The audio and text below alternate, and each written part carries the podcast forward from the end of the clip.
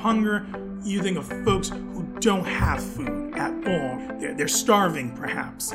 Food insecurity is beyond that. When it comes to hunger, you can't see hunger. Some of our clients, they don't even realize that they're food insecure, but they're going to McDonald's with $4 or going to the bodega with $4 and getting a sandwich, and they're making that sandwich stretch through the entire day or making those McDonald's items stretch throughout the day. I think there are a lot of misconceptions about poverty in America. It's a huge problem. There were folks in Hamden who had no idea that food insecurity was an issue that some of their neighbors were dealing with. And then other folks were like, yeah, this is a huge problem.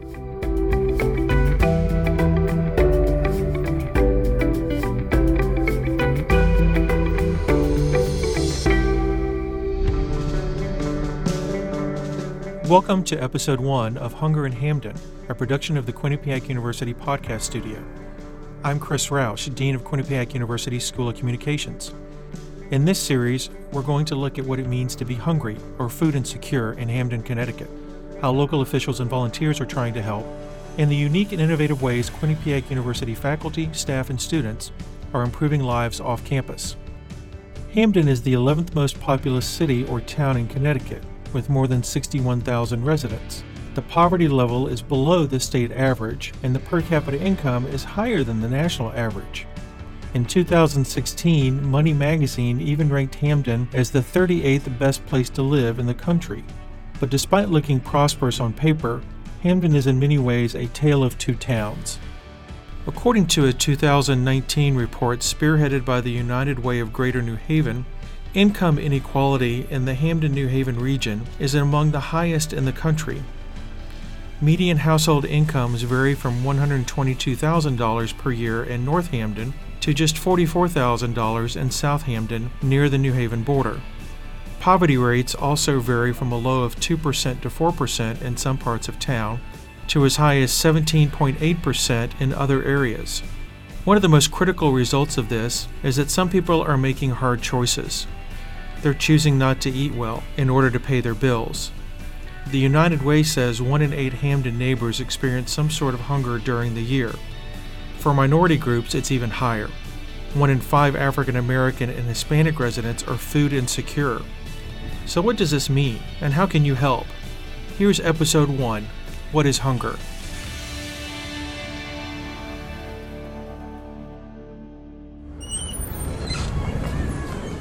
Walking into a local restaurant, fast food place, or sandwich shop is something many people don't think twice about when they're hungry for lunch or dinner. You look at the menu, tell the server what you want. Yeah, you get the salad with it and the two slices of garlic bread. And then pay.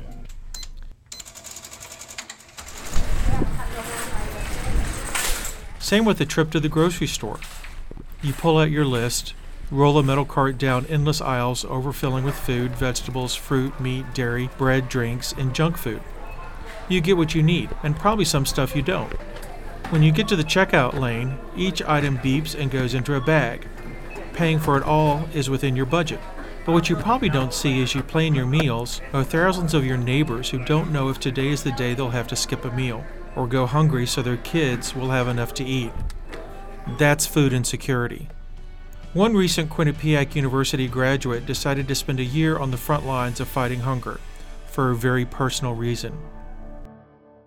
My name is Daquan Stuckey. I was doing a year of service working at United Way. I was a community impact vista based around food security. The reason I got into the food work is because I became food insecure and I didn't re- realize it until my lung collapsed and I go to the hospital and the doctor goes, yeah, your magnesium levels are low, you're very, very thin. Uh, have you been eating? It's one of those things where I was in college. I didn't have a meal plan because I lived off campus. Colleges are so expensive. For, for me, trying to incorporate school, learning, everything, stress on top of not knowing I didn't have enough food, you know, my body going into this shock. And I was in the hospital, and uh, he's like, "Oh yeah, all your all your basic uh, body functions are really low. Are you eating the right amount? And then we go over this food chart and and, and getting my getting back healthy to the healthy 175 that I am now. Leaving the hospital, I was 122 pounds. Going in, I was 110. Uh, leaving the hospital, I was 122. Looking at the pyramid, literally looking at the food pyramid all over again, like we're in like kindergarten, first grade. Say these are your healthy food groups. These are the proteins that you need. Things like that. Stuckey says his personal experience from almost dying from hunger helped him relate to the many food insecure people he worked with. His goal was to help people realize the signs of food insecurity in their lives and end the stigma some people associate with asking for help feeding their families. The biggest thing that I did was uh, run a farmer's market. It was a mobile food truck down in Hamden with uh, partners like the CT Food Bank. It was trying to find those things where I could say, all right, well, this is not just going to be everybody lining up in a line to get food. Let's make this uh, more of a farmers market carnival kind of event so that there's uh, stations where kids can play. We have the books for kids to read. There's vendors. We try to incorporate some vendors, one or two dollars for a lemonade. So it looks more like a family fun thing than the stigma of I'm just going to stand in this line and it's going to be I'm very embarrassing. The stigmas behind hunger and people being hungry were so crazy to me like for I had people tell me that it's not a thing because this person looks he looks well put together or she looks well put together. Well, that's our human defense mechanism, right? To look the, together so that nobody knows that we're going through something. It's a, a basic defense, and that's what I got a lot in the school. It's like, oh, these kids wear Jordans all the time, or these kids wear this all the time, and it's just like, yeah, because they don't want to also they don't want to be hungry and look look look real bad because then their parents know they'll get picked on because that's not what we want as that's not what parents want that's not what kids want so we're going to look the part. So how do you know if you're food insecure?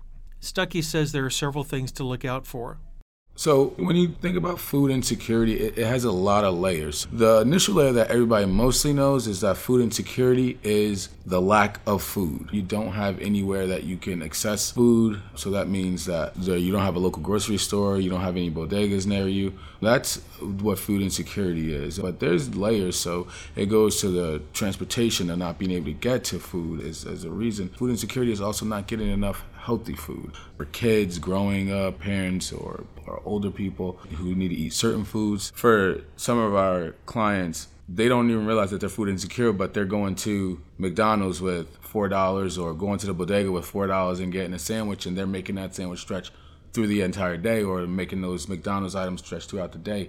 So the first thing is making people aware that they're food insecure. A sign of food insecurity for parents is if you have to choose that your kids are eating and you're not eating, or you have to choose do I pay a bill this month or do I buy groceries? Those are all signs of food insecurity. And that's what I try to stress, man, is that if you're if you have to pick between bills, because nobody should have to pick between bills and food, right? Um, because you need lights, you need heat, you need hot water, you need to have a place, a roof over your head. If you have to make tough decisions between food and basic needs, that's a big sign of food insecurity. Stuckey's work often put him out in the community, meeting and helping people he says weren't very different from himself or the people he grew up around.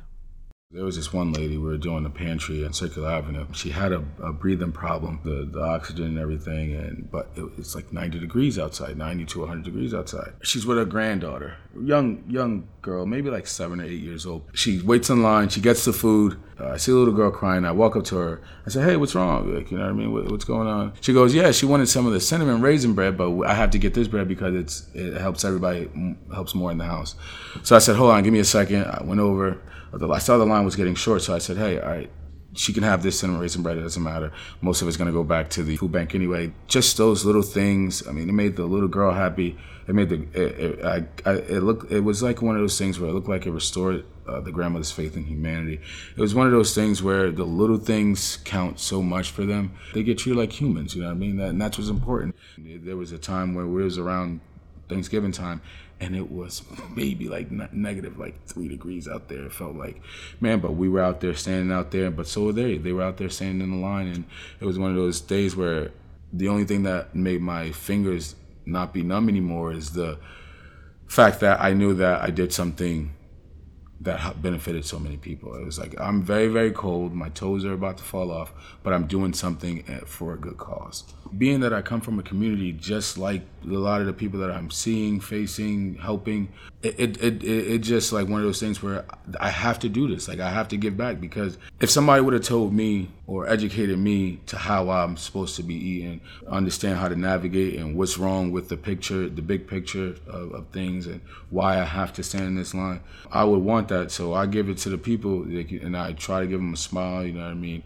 I try to give them everything I have because at the end of the day, they just want to know that somebody cares about what they're going through and I try to be there, and I try to be that I care for what you're going through. When we look at TV, we see the oh help a child over here in need and, in different uh, third world countries, but we don't realize that we have poverty, homelessness, uh, food insecurity problem here in our our own land. And I think that for a long time, being the great country that we are, um, we didn't want to see it. But now I think we have enough people that care about food insecurity. So now the ball is rolling. Hunger is an issue that it's going to be hard to stop. But and food insecurity, period, is going to be a hard issue and a hard thing to stop. But little by little, little by little, we keep chipping away. We knock down those stigmas behind hunger. I think we're trending in the right direction. Enough people care, so we're trending in the right direction.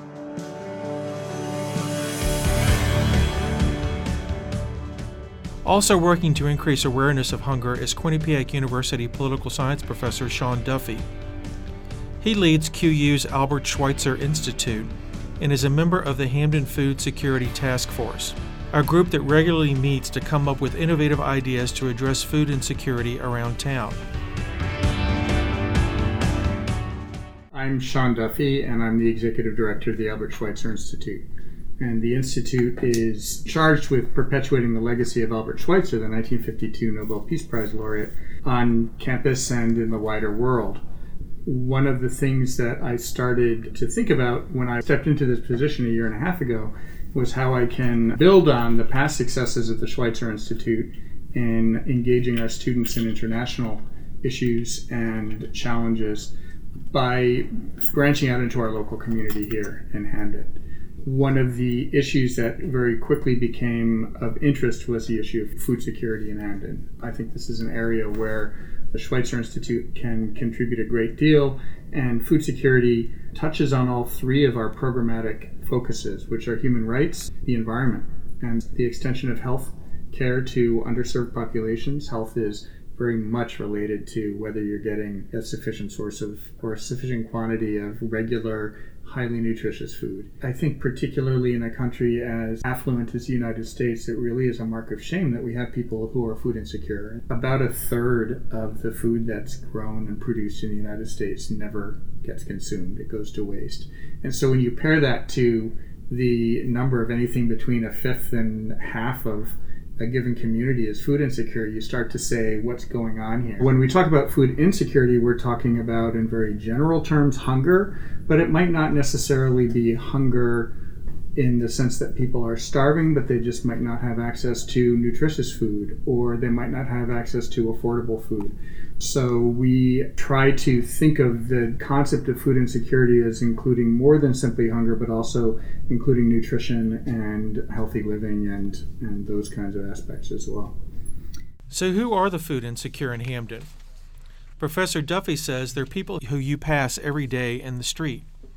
I think there are a lot of misconceptions about poverty in America where the assumption might be that people who are struggling with poverty or food insecurity are somehow different than the rest of us in their motivations, in their abilities, in their work habits, and, and those kinds of things. These are not necessarily people who are struggling with homelessness or just simply people who are unemployed often they're families that are trying to hold down two or three different jobs to make ends meet. There's definitely a stigma attached to hunger. No one wants to admit to, to being hungry or to having a family that's hungry. We ask questions like, rather than ask, Are you hungry? or Is your family food insecure? We ask questions like, Have you ever had to make a decision between providing a meal for your children and eating yourself? Or have you ever been challenged with having to make a decision between paying the rent and buying groceries? Those kinds of things help us to get at behaviorally and experientially where the food insecurity might exist because people don't want to admit to this.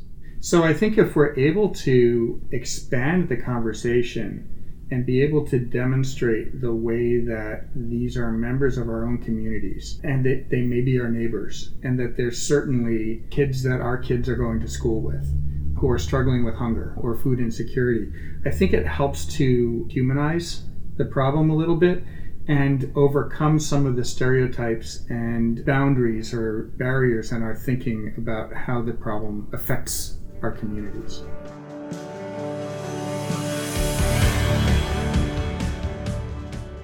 The United Way of Greater New Haven has been at the forefront of fighting hunger and food insecurity for decades. The group has done research into the type of people who are most at risk for hunger, and like Professor Duffy says, it's not the type of people you may have in mind. My name is Jason Martinez. I'm the Director of Community Impact at United Way of Greater New Haven. And over the last couple years, I've been working on our hunger or food security work. People think of hunger, you think of folks who don't have food at all. They're, they're starving, perhaps. Food insecurity is beyond that, where it means that folks may have access to food, but it may not be healthy food or it may not be affordable food. And so they're not necessarily hungry, but they don't have the, the means to get the food that they that they need, that they deserve. I think financial stability is certainly at the forefront of it. People can't afford to buy the food that they need. People aren't making livable wages in the greater New Haven community. United Way in 2018 published, along with all the United Ways in Connecticut, the 2018 ALICE report. And ALICE stands for Asset Limited income constrained employed. I mean, it's basically what years ago people used to call the working poor. It's folks who they're working, right? So there's the stereotype that, you know, well, if you can't afford to buy food, well, maybe you're lazy and you're not working, you're not doing what you're supposed to do. And that's just not true. It's not true for the folks in Hamden, it's not true across our state. It's folks who are working one, two jobs, still not making ends meet. And so the Alice report looks at kind of a survival budget of what someone would have to earn across the state in order to quote survive. Not even thrive but just survive. So your basic basic needs.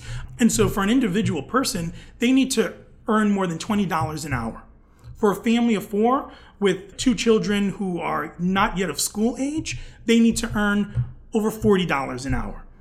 And so looking at that and again the survival budget is food is on there but it's the basic, basic necessity looking through kind of USDA recommended portions and amount that folks are supposed to eat. It's not going out to dinner you know, and the, the travel budget is to get to and from your job, not to go travel and hang out with friends. Super, very basic survival budget. The problem is for an individual to earn more than $20 an hour or a family to earn more than $40 an hour is actually quite difficult in our region and in our state where 45% of the jobs that are readily available, folks earn under $20 an hour.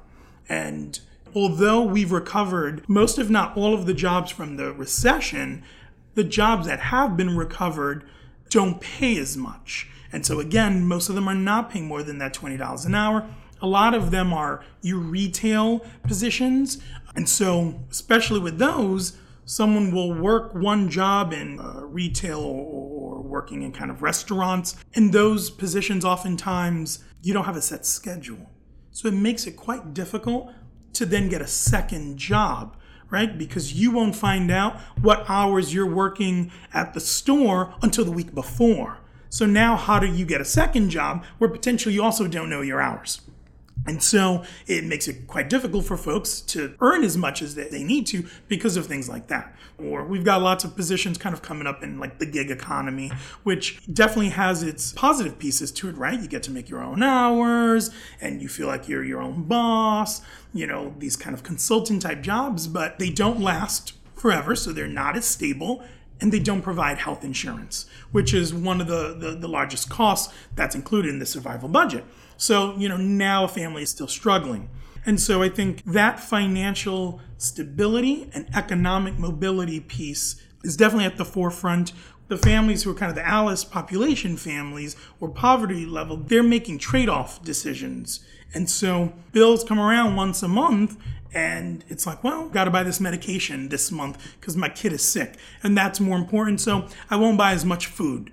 Or, you know what? I won't pay my cell phone this month because my electricity went up because it's the summer and I've had the air conditioning on and the fans on. And so you swap out bills.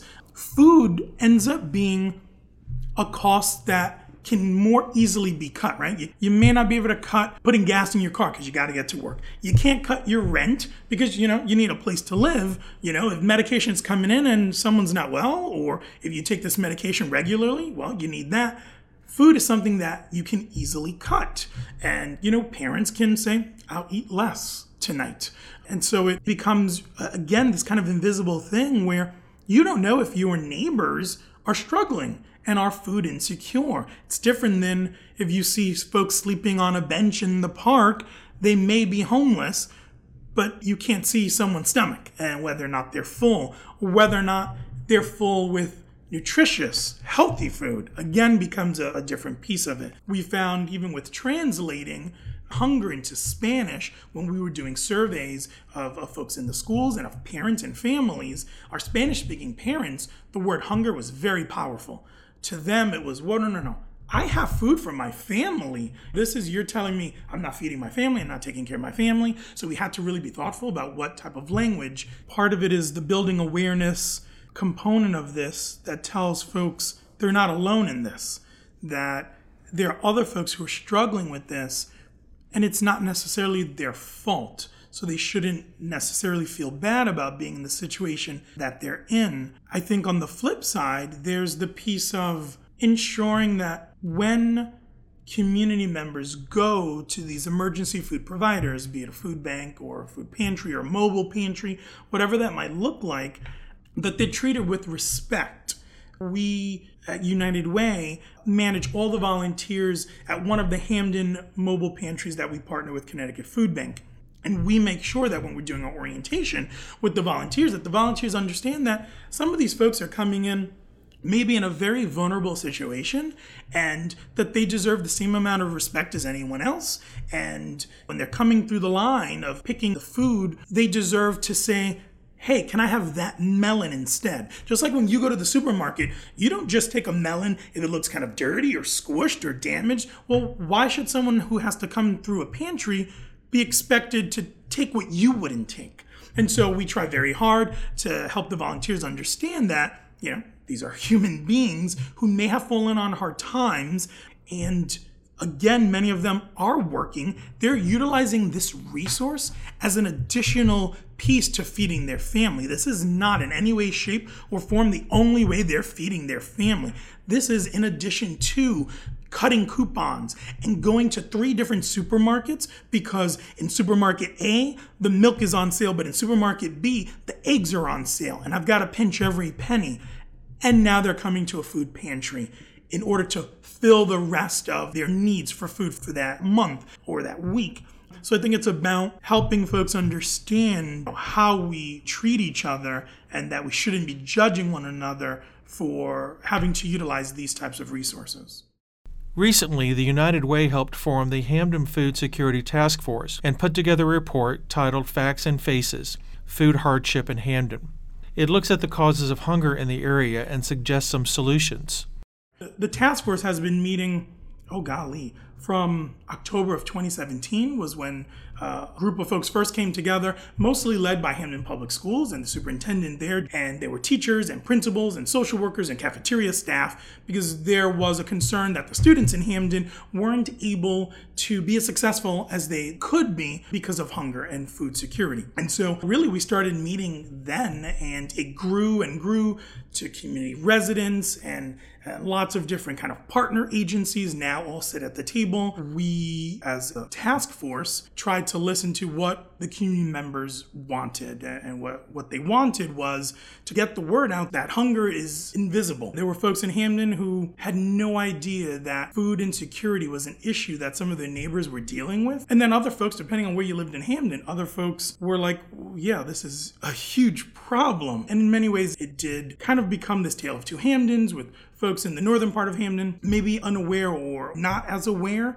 whereas folks closer to the New Haven line certainly were more uh, aware of this this challenge that the community was facing. And, and so the idea was that we would work together to get the word out. What came from some of these initial community conversations was things of what do we do right here, right now. There was talk about a community garden where the local food pantry at Keefe Center could utilize and get more fresh produce out to the community members. There was talk of maybe another mobile pantry that Connecticut Food Bank does in Hamden because there was one, but it was during the daytime, and we felt that if we had one on the southern part of Hamden, it would make a, a larger impact. And so that's where this report really started coming together. This report was a true collaboration. United Way is proud to help lead this, and we funded the report, but lots of, of folks had their hands in this report. The Connecticut Food Bank, dedicated community residents, Quinnipiac Valley Health District, the town of Hamden, Hamden Public Schools, Quinnipiac University, of course,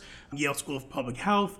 So in April of 2019, we actually had a hunger summit at Ireland's Great Hunger Museum, part of Quinnipiac University where the plan was to unveil the report. What we thought was going to be a five page report of some basic facts and figures turned into a 40 something page report that looked at financial stability and how that has influenced hunger and food hardship. The report is so in depth. I mean, even looking at redlining in, in certain districts in the town and how that has contributed now to the economic hardships that certain community members today face. I'm looking at the census tracts. I mean, we had some brilliant minds working on this report to kind of get all of that information together. But the plan was we'll have a hunger summit and we'll unveil the report, but we'll also have elected officials come to hear what's going on. So we invited all the elected officials from the town of Hamden, even those who represent other districts or larger regions. The mayor, a huge partner, Mayor Leng, was present and spoke at the event.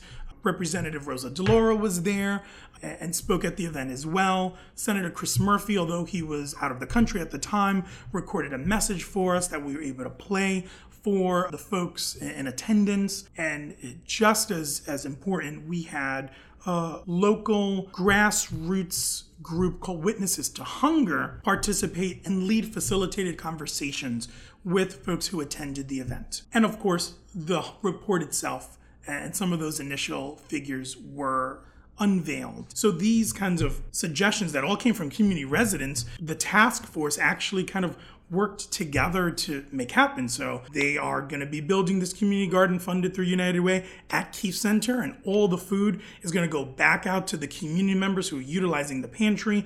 They've done surveys there of what vegetables that the community members want to make sure they're growing the right thing. So that's happening we partnered with Connecticut Food Bank last year and launched another mobile pantry on Circular Avenue in the southern part of Hamden. And just last week, almost 170 households utilized that pantry. And so it's been growing ever since. So, what can you do to help? Martinez says it starts in your own neighborhood. There's lots of stuff that folks can do who are food secure and want to help. I think one of the easiest ways is to get involved in your community at a, a local pantry or a lo- local soup kitchen. Most of these emergency food providers are run by volunteers, right? Because there's not enough money going around to pay for full time staff. So it's part time staff and loads of volunteers. So giving your time is super important. And that could be helping to package stuff, it could be helping to distribute the food. If you go to the United Way website, um, uwgnh.org, we've got a whole section on how to get involved and how to volunteer at different events in the community. The second piece would be to share this information. You've learned about, from reading the Hunger Report, which you can also find on our website, what's going on in the community. And you hear someone else kind of talking about lazy people who aren't working and that's why they need these resources. Speak up and actually tell them what's really happening. That these are working people working really hard, still struggling to, to meet ends meet. I think that's always really important. You know, you can donate to the different pantries Donating food is certainly helpful, but the relationship that the emergency food providers have with folks like the Connecticut Food Bank, it's actually sometimes more beneficial to donate a, a couple of dollars instead of donating a couple of cans, right? Because if you spend 10 bucks on some stuff in Target, let's say, that $10 can go uh, much further through the food provider actually spending that $10 based on the discounts they get from the Connecticut Food Bank and things like that. So Not saying don't give kind of the dry goods and the cans and stuff. That's always great. But you may want to find out what the pantry that you're going to donate is in need of. Depending on the different season, folks need different things. And depending on the community that they're serving, certain foods just don't go off the shelf. So you don't want to give a bunch of boxes of macaroni and cheese, which I love, if that doesn't go well in that community, for example. So talk with the folks. And then, of course, United Way is dedicated to supporting ending hunger in the greater New Haven community. And we're always excited to have new donors come in and know that their money that they donate to United Way is going to be well spent in the community. So every dollar donated to our United Way stays in the greater New Haven community to end hunger, to end homelessness, and things like that. And last, join the Food Security Task Force. We meet at the Hamden Public Schools Board of Ed, 60 Putnam. It's every two months now. And we also have subgroups working on a couple of different buckets of work. We've got one group working on expanding Haven's Harvest, which is a food rescue program into Hamden so that unused food isn't thrown away. Instead, it's brought to another location that's in need of that food. So there's a group working on that expansion right now. There's a small group working on expanding the dollar dinners to a couple of other um, sites throughout the week with the goal by the end of the year we'll be in three or four different sites so on three or four nights of the week, folks in Hamden can go and get a meal for a dollar at a couple different locations. So if that's something you're into, you can join that. We've got a group that's looking at the Hamden public school system and the free reduced lunches. It's interesting because every year over the last couple of years, there have been an, there's been an increase in the number of students who qualify for free reduced lunch in Hamden, which is in contrast to the, the region where those numbers have been dropping. And so there's a group right now looking at how do we ensure that kids are getting fed in schools. And so you could join that group. And then finally, if you're interested in just getting the word out, we've got an outreach group that's really looking to continue taking the information from the Hunger Report and the other work that we're doing and spreading the word all around Hamden. And so we would certainly appreciate any new members of the task force to just come and sit at the table and get involved. So those are just a couple of ways that folks can get involved if they so choose. To read the United Way of Greater New Haven's report on hunger, or to donate or volunteer, go to their website, uwgnh.org. You can also find information about joining the Hamden Food Security Task Force as it works to fight hunger and food insecurity around town. Thanks for listening to Hunger in Hamden, a project of the Quinnipiac University Podcast Studio. This episode was reported and produced by Professor Ben Bogardus of Quinnipiac University's Journalism Department. Be sure to check out future episodes where we see how people across the community, including Quinnipiac University faculty, staff, and students, are helping fight food insecurity around town. Special thanks go out to Adam Sindroff, Isaiah Lopes, and the staff at the M. L. Keefe Community Center, Bob Bergner, Allison Batson, and the many volunteers and guests at Grace and St. Peter's Episcopal Church. Jason Martinez and the United Way of Greater New Haven in its report Facts and Faces Food Hardship in Hamden, Quinnipiac University President Judy Olian, Vice President and Chief of Staff Bethany Zemba, Professor Sean Duffy of QU's Albert Schweitzer Institute, Professors Suzanne Hudd and Amy Walker, and students in her Hunger Project course who did additional reporting for this podcast, Vincent Contrucci of Quinnipiac University's Office of Community Service, Daquan Stuckey, and many others. For more information on Quinnipiac University, go to our website, qu.edu.